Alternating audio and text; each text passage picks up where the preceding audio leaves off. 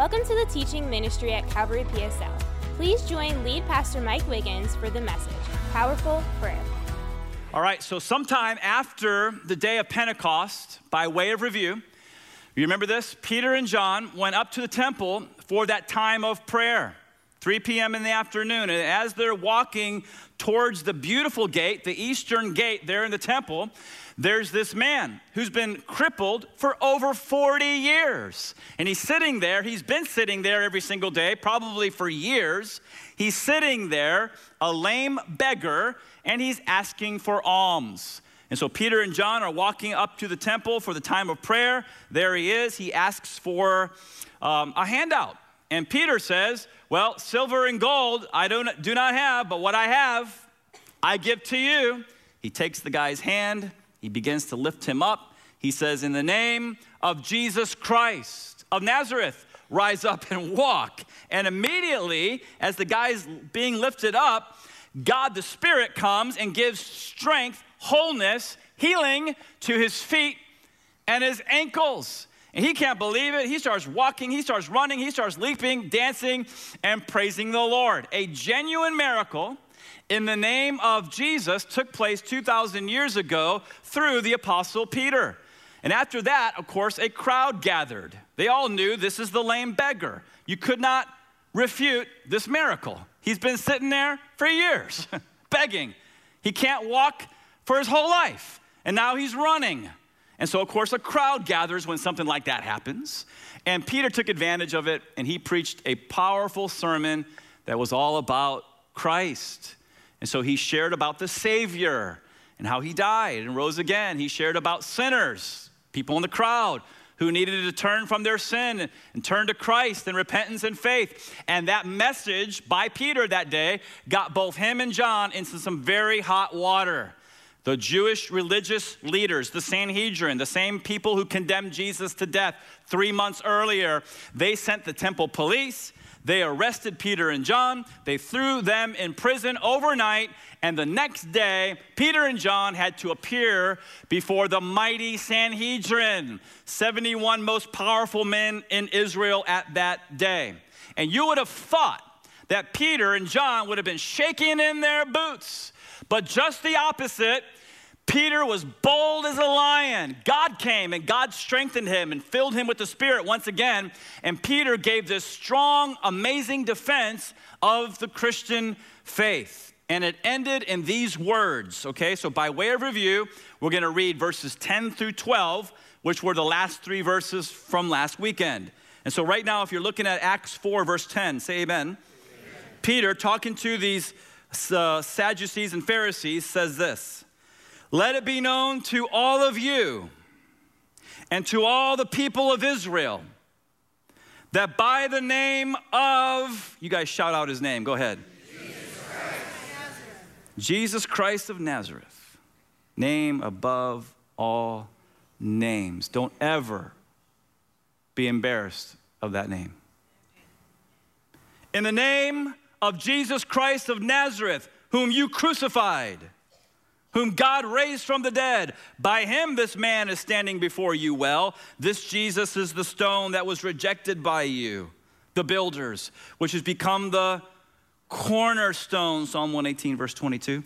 And there is salvation in no one else. Ladies and gentlemen, that is the message that our culture despises because our culture wants to say that all roads lead to heaven. We all just need to respect everybody's religion. Listen, I, I, respect people. People are made in the image of God. I love all people. I respect all people. I cannot respect a religion that denies that Jesus is the Son of God and that He didn't die, He didn't rise again. And so there is, here it is, this is not Mike Wiggins, this is God's word. There is salvation in no one else. For there is no other name under heaven given among men whereby we must be saved. Two types of people in the world saved and lost. Which group are you in? And so now we pick it up today in verse 13. When they, the Sanhedrin, saw the boldness of Peter and John and perceived that they were uneducated. Come on, give me a break. I'll come back to that. And perceived that they were uneducated, common men, you know, Hicks from Galilee. They were astonished and they recognized that they had been with who? Jesus. Okay, and so I gotta ask you this question Were Peter and John really uneducated? And, and, and, the answer to that question is Have you ever read their written works in the New Testament? Have you ever read the Gospel of John? Nothing like it. Have you ever read his three little letters at the end of the New Testament? Have you ever read the book of Revelation, which we went through as a church all the way through two years ago? There's nothing like it. Of course, John was not uneducated. He may have been common, but he wasn't uneducated. Peter, uneducated? Give me a break. Have you ever read his sermons in the book of Acts? We've already gone through, I think, two of them. Amazing.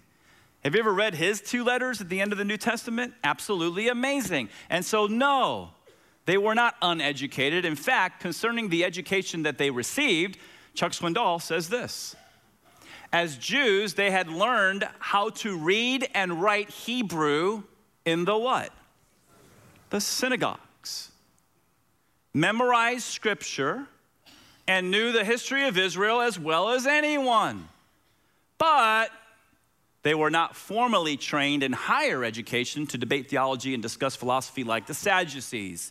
And so, what you guys need to know is that virtually all, if not all, Jewish children in the first century there in Judah or Galilee, all the kids went to synagogue school. If you have, you're in a village and that village has at least 10 Jews, they started a synagogue. And the synagogue was a place of worship on Saturday, and then it was a courthouse during the week, and it was a school during the week. And so the Jewish kids would go to synagogue school. They would learn to read, they would learn to write, they would learn Torah, the first five books of the Bible, and they would also learn to reason and speak.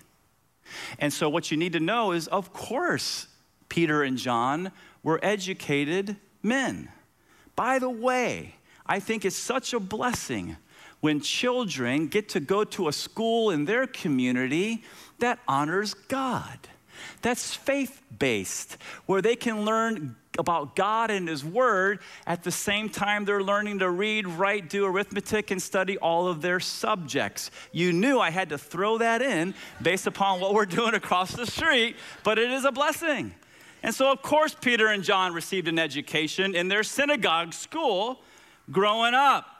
The problem was the Sanhedrin knew that they didn't go to their official rabbinical schools later on in life after the synagogue school education was over.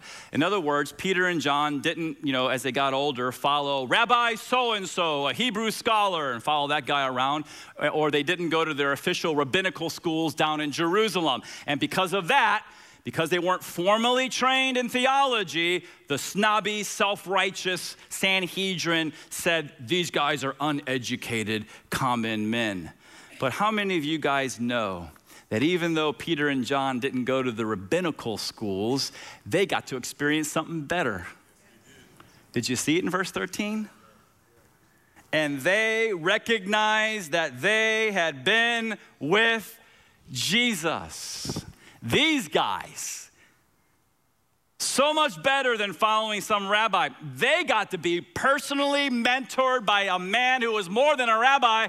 They got to be personally mentored by the Messiah. And for three years, they got to follow Jesus around and hear his teachings and watch his life. And Jesus rubbed off on them to the point it changed their speech and it changed the way they behaved it changed their speech. It's kind of like if you were to move, let's say, to certain parts of Tennessee in the mountains. The longer you live there, the more you start to sound like the people around you. Hey, y'all got any sweet tea, right? and it's the same thing with Peter and John. They've been around Jesus for three years. And so the Sanhedrin knows these guys, they've been with Jesus. Now, the Sanhedrin was in a pickle. They didn't like all this talk about Jesus being the Christ, Jesus being the Messiah, but really, what are they going to do? Because standing next to Peter and John, remember this guy? Is the lame beggar. and he's no longer lame, and he's no longer a beggar. And everybody in Jerusalem knows this guy has been healed. And so, what's the Sanhedrin going to do? And that leads us to our next verse. Look at verse 14. But seeing the man who was healed standing beside them, they had nothing to say in opposition. Everybody, please look at me. Ladies and gentlemen, people can debate theology with you all day long, but you know what they can't argue against? They can't argue against your changed life. If you really are saved, here's what I know Christ is changing you. And maybe you used to be a drunkard. Maybe you used to be on drugs. Maybe you used to be a womanizer. Maybe you used to be that mean guy who bites people's heads off. But you met Jesus Christ, and the power of the resurrection changed your life. And now you're different, and no one can say anything in opposition to your changed life. That's good news, right? Verse 15, but when they had commanded them to leave, okay, Peter, John, get out of the courtroom. When they commanded them to leave the council, they conferred with one another, verse 16, saying, What shall we do with these men? For that a notable sign has been performed through them is evident to all the inhabitants of Jerusalem, and we can't deny it. We can't deny the lame beggar wasn't lame. He's been lame for over 40 years.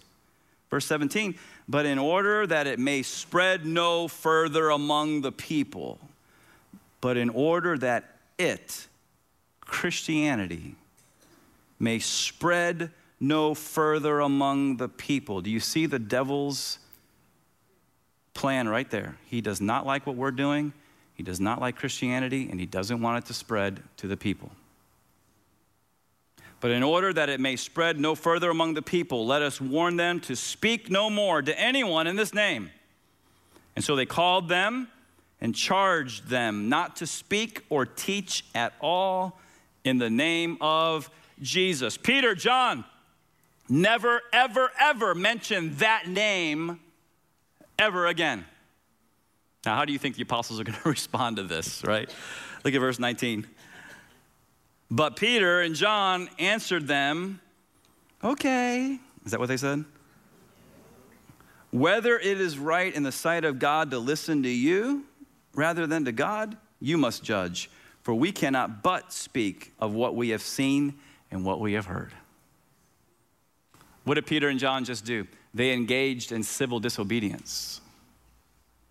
Did you know that not, not all civil disobedience is wrong? Sometimes civil disobedience is absolutely right.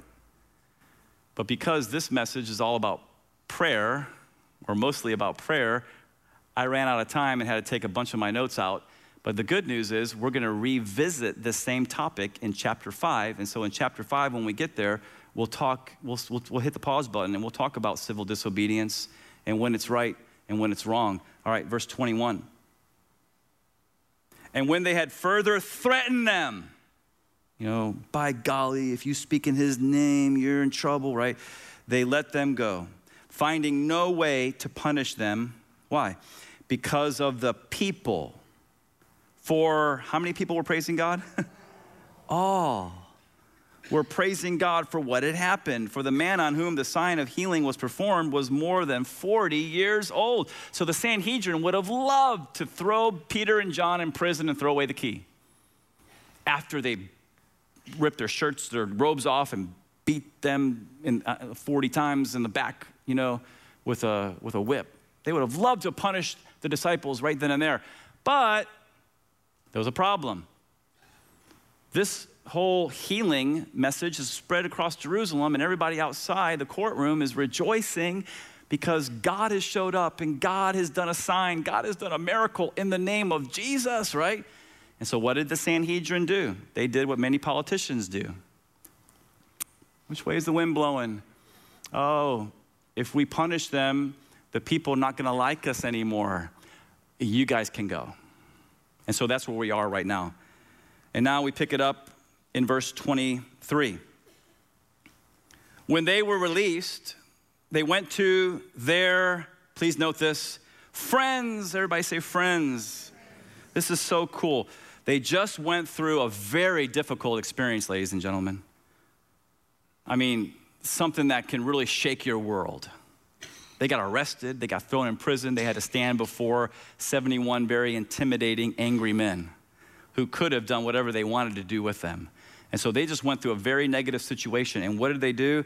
They went to their friends. They didn't go to the lounge, they went to their life group. You see, when you go through a difficult time and you have a difficult week, you need to go to your life group during the week. Those 8 to 12 people who know you by name, who pray for you and minister to you, and you pray for them and minister to them. You say, Pastor, you, you talk about life groups, I think, every single weekend. Yep, and I'm going to keep doing it until you join your group. Ladies and gentlemen, I'm telling you, your, your flesh won't feel like it. You'll be like, I'm tired. I worked eight or nine or 10 hours. I just want to plop down on the couch and turn the TV on. I don't want to go to life group. But I tell you, when you go and you're there around your brothers and sisters for a couple hours, you leave and you think, wow, I am so glad I went. And so 41%, I just got this um, news last Tuesday during staff meeting. 41% of our adults are involved in life groups. I think the national average is between 30 and 40%. So we're a little above the curve, but we got a long way to go. And so if you're not in a group, sign up for a group. Go to our Next Steps area, go to our website, click on Next Steps, click on Life Groups, and join a group. Go to your friends. And they reported what the chief priests and the elders had said to them. Look at verse 24. And when they heard it, they lifted their voices together to God and said, okay, and so now from here all the way to verse 30, there's this powerful prayer that they lift up to the Lord. We're going to read the whole thing. Sovereign Lord, who made the heaven and the earth and the sea and everything in them, who through the mouth of our father David, your servant, said by the Holy Spirit, and now they quote Psalm 2. Everybody, look at me. They did not pull out a scroll and begin to read Psalm 2. They just quoted it in their prayer. Why? Because they learned the scriptures in their synagogue school when they were kids growing up. And they began to quote this to God. Psalm chapter 2 David, your servant, said by the Holy Spirit, there's another little uh, reminder that the Bible is not man's word, it's God's word. David, 1000 BC, wrote many of the Psalms. He didn't write David's words, he was moved along by the Spirit of God. If you're going through a hard time, the best thing to do is not go to Barnes and Noble and get a book on how to overcome depression. The best thing you can do is fall down on your knees and open the book of Psalms and begin to read God's word in his presence. It's God's word. He can change things. And so, why did the Gentiles rage? They're quoting Psalm 2. And the peoples plot in vain. The kings of the earth set themselves, and the rulers were gathered together against the Lord and against his anointed. And I encourage you later to read all of Psalm chapter 2, which has its ultimate fulfillment in Christ. Verse 27 For truly in this city there were gathered together against your holy servant Jesus, whom you anointed, both Herod and Pontius Pilate, along with the Gentiles and the people of Israel, to do whatever, this is interesting, your hand, God, not their hand, your hand and your plan had predestined to take place. And now, Lord, look upon their threats and grant to your servants to continue to speak your word with all boldness while you stretch out your hand to heal. See, God's the healer, not man. While you stretch out your hand to heal, and signs and wonders are performed through the name of your holy servant Jesus. Okay, so prayer's over, but look how powerful this prayer is in verse 31. And when they had prayed, the place in which they were gathered together was shaken, and they were all filled, I should say again, they were all filled with the Holy Spirit and continued to speak the word of God with boldness. Okay, so what we just read was a very powerful prayer. And so, for the remainder of our time together, we're going to go back and I'm going to lift out of this powerful prayer four principles that will help you and I to also pray with power. Okay? And so, if you're taking notes, when we look at this prayer, we see the disciples, number one, what did they do? They remembered God's splendor, His glory, His majesty. And so, what should we do 2,000 years later? We should follow their example. And when we go to pray, we should, number one, remember God's splendor. Ladies and gentlemen, here's, here's what I'm going to do for the next 15 or so minutes. I'm going to share, this is as practical as the Bible gets. And if you'll get what I'm going to say in the next 15 minutes, this has an opportunity to recharge and change your prayer life. And so if your mind's wandering right now about Outback or Olive Garden, come back to me, learn the Word of God. I'm telling you, in the future, you're to face a trial you're to get knocked on the ground. And if you're thinking about Olive Garden right now, you're not to know what to do. So I want to help you, okay? Number one, remember God's splendor.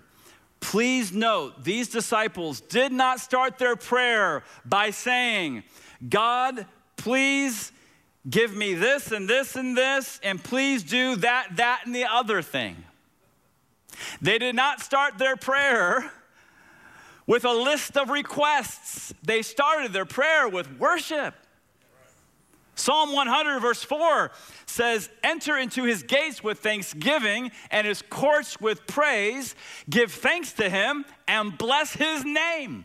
And so, when the Jews in Old Testament times entered through the gates of the temple, what did they do? They entered with thanksgiving. And when they walked on those courts, they did so with praise. They had attitudes of gratitude. They had hearts filled with worship. And so I want to challenge you when you have your daily prayer time, and for some of you, there's the challenge right there have a daily prayer time. No wonder you're defeated, discouraged, all beat up. You're not praying. You're not connecting with the Lord. You need to connect with the Lord.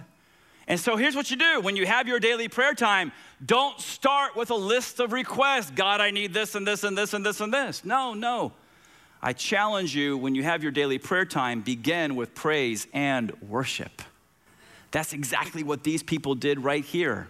Now, did they tell God in verse 24, you're the you know, sovereign Lord who made heaven and earth, the sea and everything in them? Did they tell him that because he forgot? Did they tell him that because they needed to inform him? Look at verse 24 again. Did they say to the Lord, Sovereign Lord, who made heaven and earth and the sea and everything in them, when they said that, was there a voice from heaven saying, I am the sovereign Lord? I did make heaven and earth and the sea? No. They didn't say what they said in verse 24 to remind God of who He is. They said what they said in verse 24 to remind themselves of who God is. Why? Because they needed that reminder right here and right now. Why? Because they had just been in a courtroom of the most powerful body in Israel. They had just stood before the mighty Sanhedrin. They just had a negative experience. They saw their 71 angry faces. They heard all of their threats. And if they weren't careful, the apostles could have allowed that negative situation to dominate their thoughts and change their disposition. But instead of that, they said, No, we're not going to fear mere mortal men. Here's what we're going to do we're going to take those thoughts captive and make them obedient to Christ. Christ. And we're going to start our prayer not by focusing on our problem, but we're going to start our prayer by focusing on the Lord. And then they started to worship God. Sovereign Lord, you're the one who created the countless galaxies across our vast universe. You're the one who created this earth with its mighty mountains and beautiful valleys. You're the one who created the deep blue sea with all the sea creatures inside of it. You're the creator. You're the sustainer of all things. Who are the Sanhedrin that we should be afraid of them?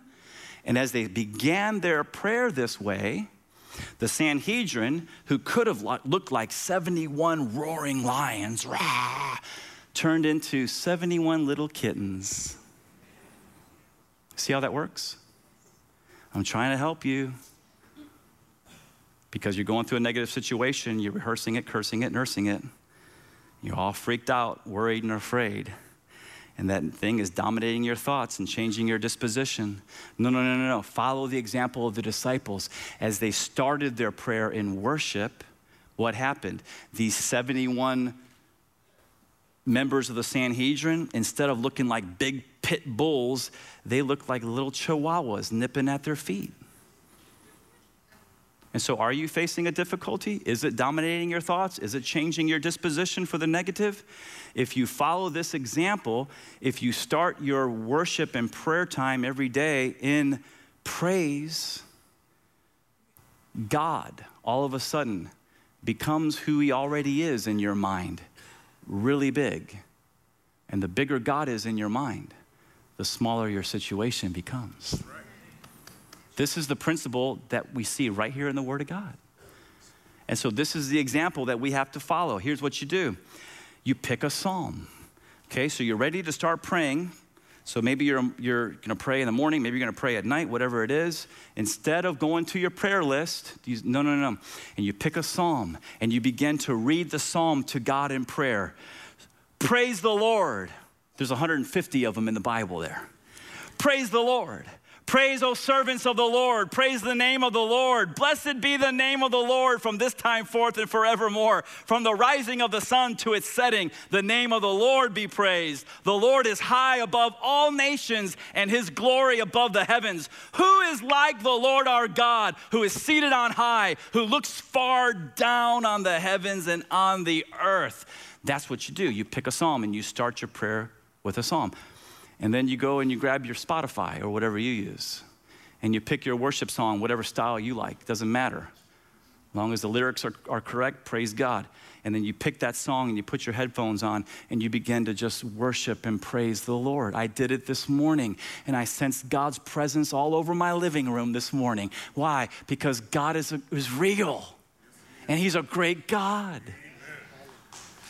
Pick a psalm. Pick a psalm, read it back to the Lord. Pick a song, sing it back to the Lord. Google on uh, gotquestions.org what are the names of God? They got a long list of names of God, and all the names depict a certain aspect of his character. Memorize them and begin to say God's names. Why? To inform him? No, he already knows his names. To inform you and encourage your faith. And so, when we consider this powerful prayer, we see the disciples, number one, remembered God's splendor, but number two, they rehearsed God's scriptures. So, what should we do in our prayer? Well, if you want to have a weak prayer, just keep going down your prayer list and pray in fear. But if you want to have a powerful prayer, rehearse God's scriptures in your prayer. What did they do? They quoted Psalm 2 which is, has its ultimate fulfillment in Jesus Christ. You can read the psalm later. And so he, here's what they did. If you're with me, say amen. They saw their situation in the light of Scripture. They just went through a negative situation with the Sanhedrin. They remembered Pontius Pilate. They remembered Herod. They remembered the Sanhedrin and how they persecuted Jesus. They tied that together with Psalm chapter 2, and they began to see their situation in the light of Scripture, and they rehearsed that Scripture back to the Lord, not pulling out a scroll and reading it, but just because they had hidden God's word in their hearts. We can do the same thing. If you're going through a difficulty while you're praying, just say, Ah, Lord God, You've made the heavens and the earth by your great power and outstretched arm, and nothing is too hard for you. So I refuse to have fear right now. I'm putting my faith in you. That's Jeremiah chapter 32, verse 17. If you're going through your week and you begin to doubt your salvation, how many of you guys know we have an enemy? How many of you know he's always trying to get us to doubt that we're saved? Here's what you do you take that thought captive and make it obedient to Christ, and you go to prayer and you say, Lord Jesus, you're the one who said, My sheep hear my voice, and I know them, and they follow me, and I give to them eternal life, and they shall never perish, neither shall any man pluck them out of my hand. And so, Lord, even though I don't feel saved right now, I don't stand on my feelings. I stand on your promise. You're a promise keeper, not a promise breaker. Therefore, I am saved. We re- see our situation in the light of Scripture. You're dealing with a difficult person. God, your Bible says in Matthew chapter 5, love your enemies. This is hard. But you said, Love your enemies and pray for those who persecute you, that you may be the sons and daughters of God. And so, Lord, give me the strength to do that. You're struggling with lust. Say, Lord, I, jo- I joined Job 4,000 years ago. He said, I have made a covenant with my eyes not to look lustfully at a young woman. And so, God, you gave Job power 4,000 years ago. Give me power today. I know you're still alive. Help me to honor you and honor my wife by not looking lustfully upon a young woman. I make a covenant with my eyes. That's Job chapter 31, verse 1. See your situation in the light of Scripture. You're bitter against somebody? Lord, I know you said if I forgive others, you'll forgive me. But you also said if I don't forgive others, you won't forgive me. And so I forgive this person. Release me from this prison of bitterness. That's Matthew 6, 14, and 15. I could go on and on and on all day, but the thing is, you got to rehearse the scriptures. Now, if you're going to rehearse the scriptures in prayer, you got to know the scriptures. If you're never in the Word and that's the way the Bible stays all week long in your house, you have not hidden God's Word in your heart. But the psalmist said, I've hidden God's Word in my heart that I might not sin against you. So get in the Word, and you'll see weeks, months, years, the Word of God flows as you pray.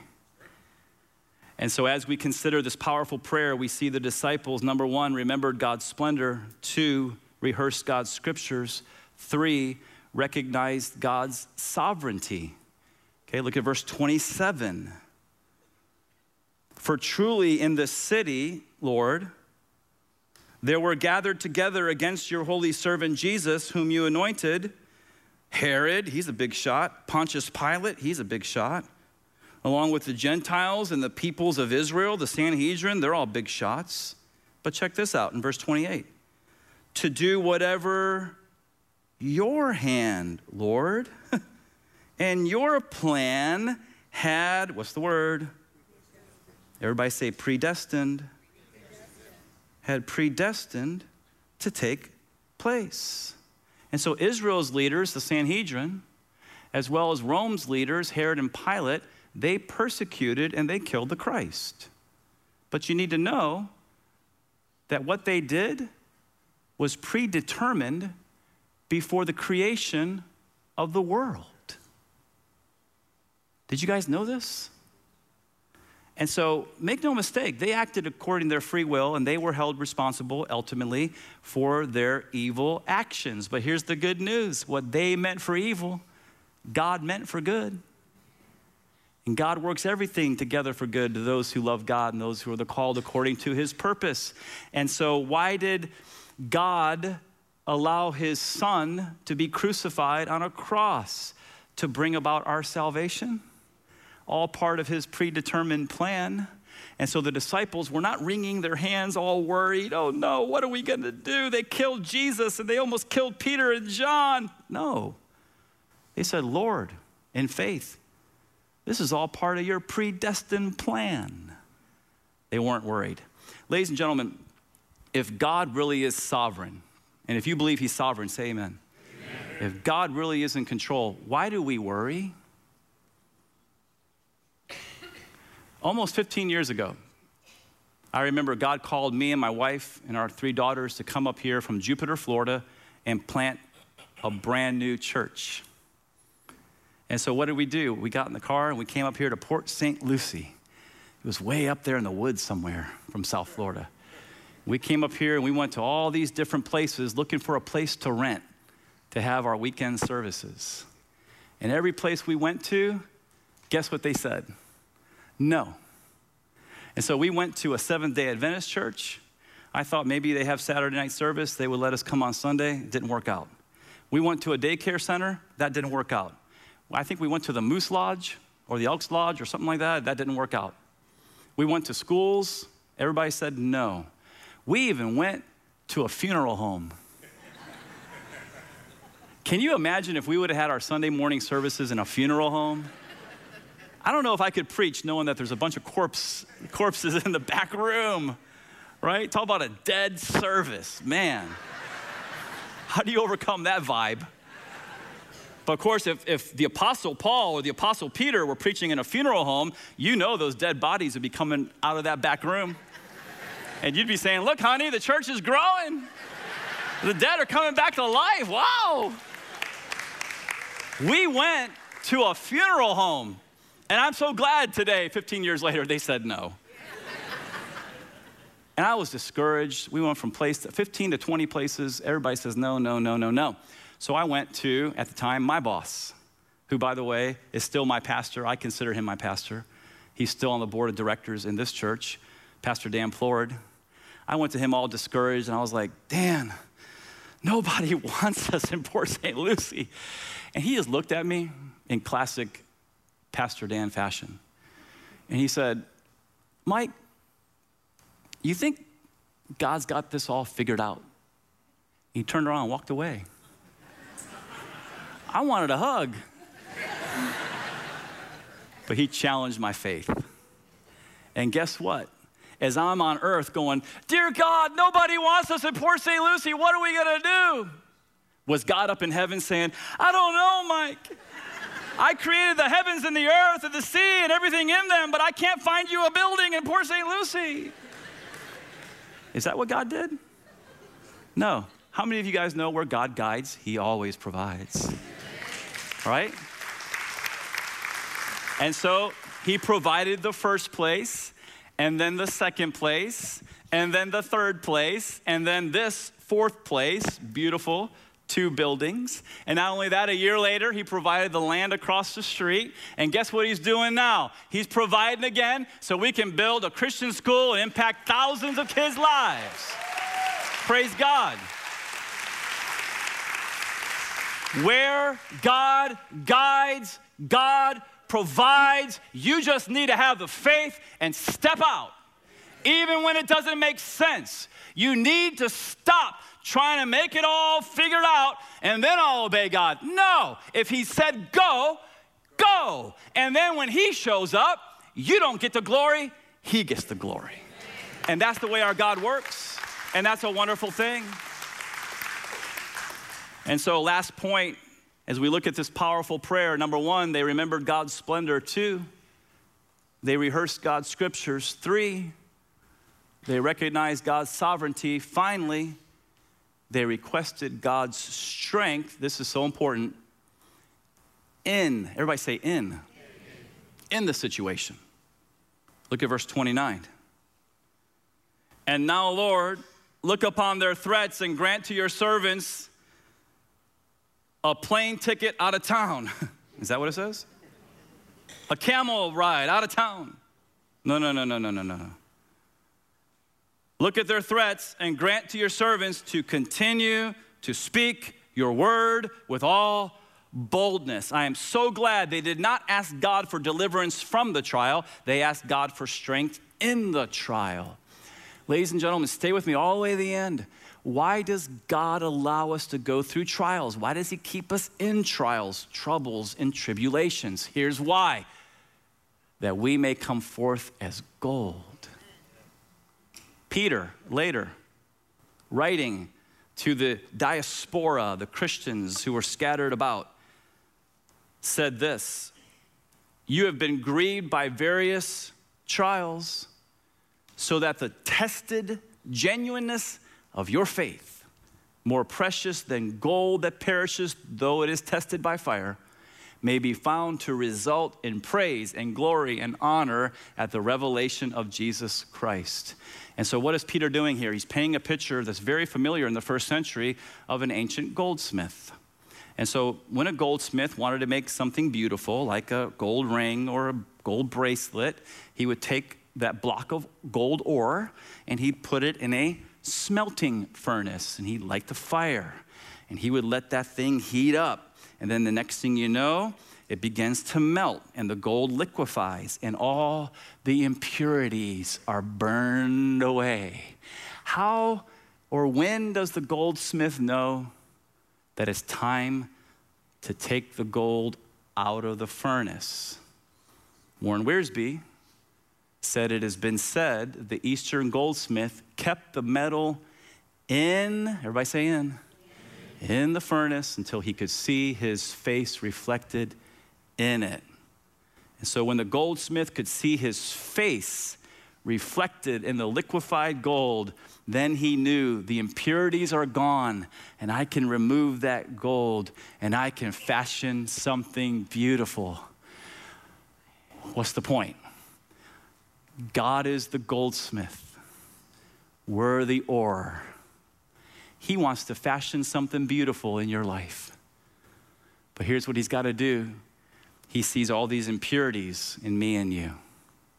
And so, what does he do? He puts us in the furnace. He turns up the heat. And don't be afraid. He's a loving father. He loves you more than you could ever imagine. He never does that. He knows exactly how much. And He lets the impurities in your life and my life melt away. And when does He take us out of that trial, that trouble, that tribulation? When He sees His face reflected in our lives. Trial's over, test is done. If you want your faith to come forth as gold, if you want to be conformed into the image of Jesus Christ, don't pray, God, get me out of this trial. Say, God, give me strength in this trial. And I'll praise you no matter what happens. Amen?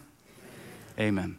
Well, God's word is amazing and so practical for our lives if we'll just be doers of the word and not hearers only. And so don't make the mistake, ladies and gentlemen, to say, oh, that's a nice sermon, and then go home and forget it. Write down, by the way, I was very careful to do an alliterated outline. Did you notice all the R's and all the S's? That's the old Baptist coming out of me. I did that because I want you guys to memorize it and take it to your prayer time. And I'm telling you, you watch. You watch what God does in your life if you'll be doers of the word and not hearers only.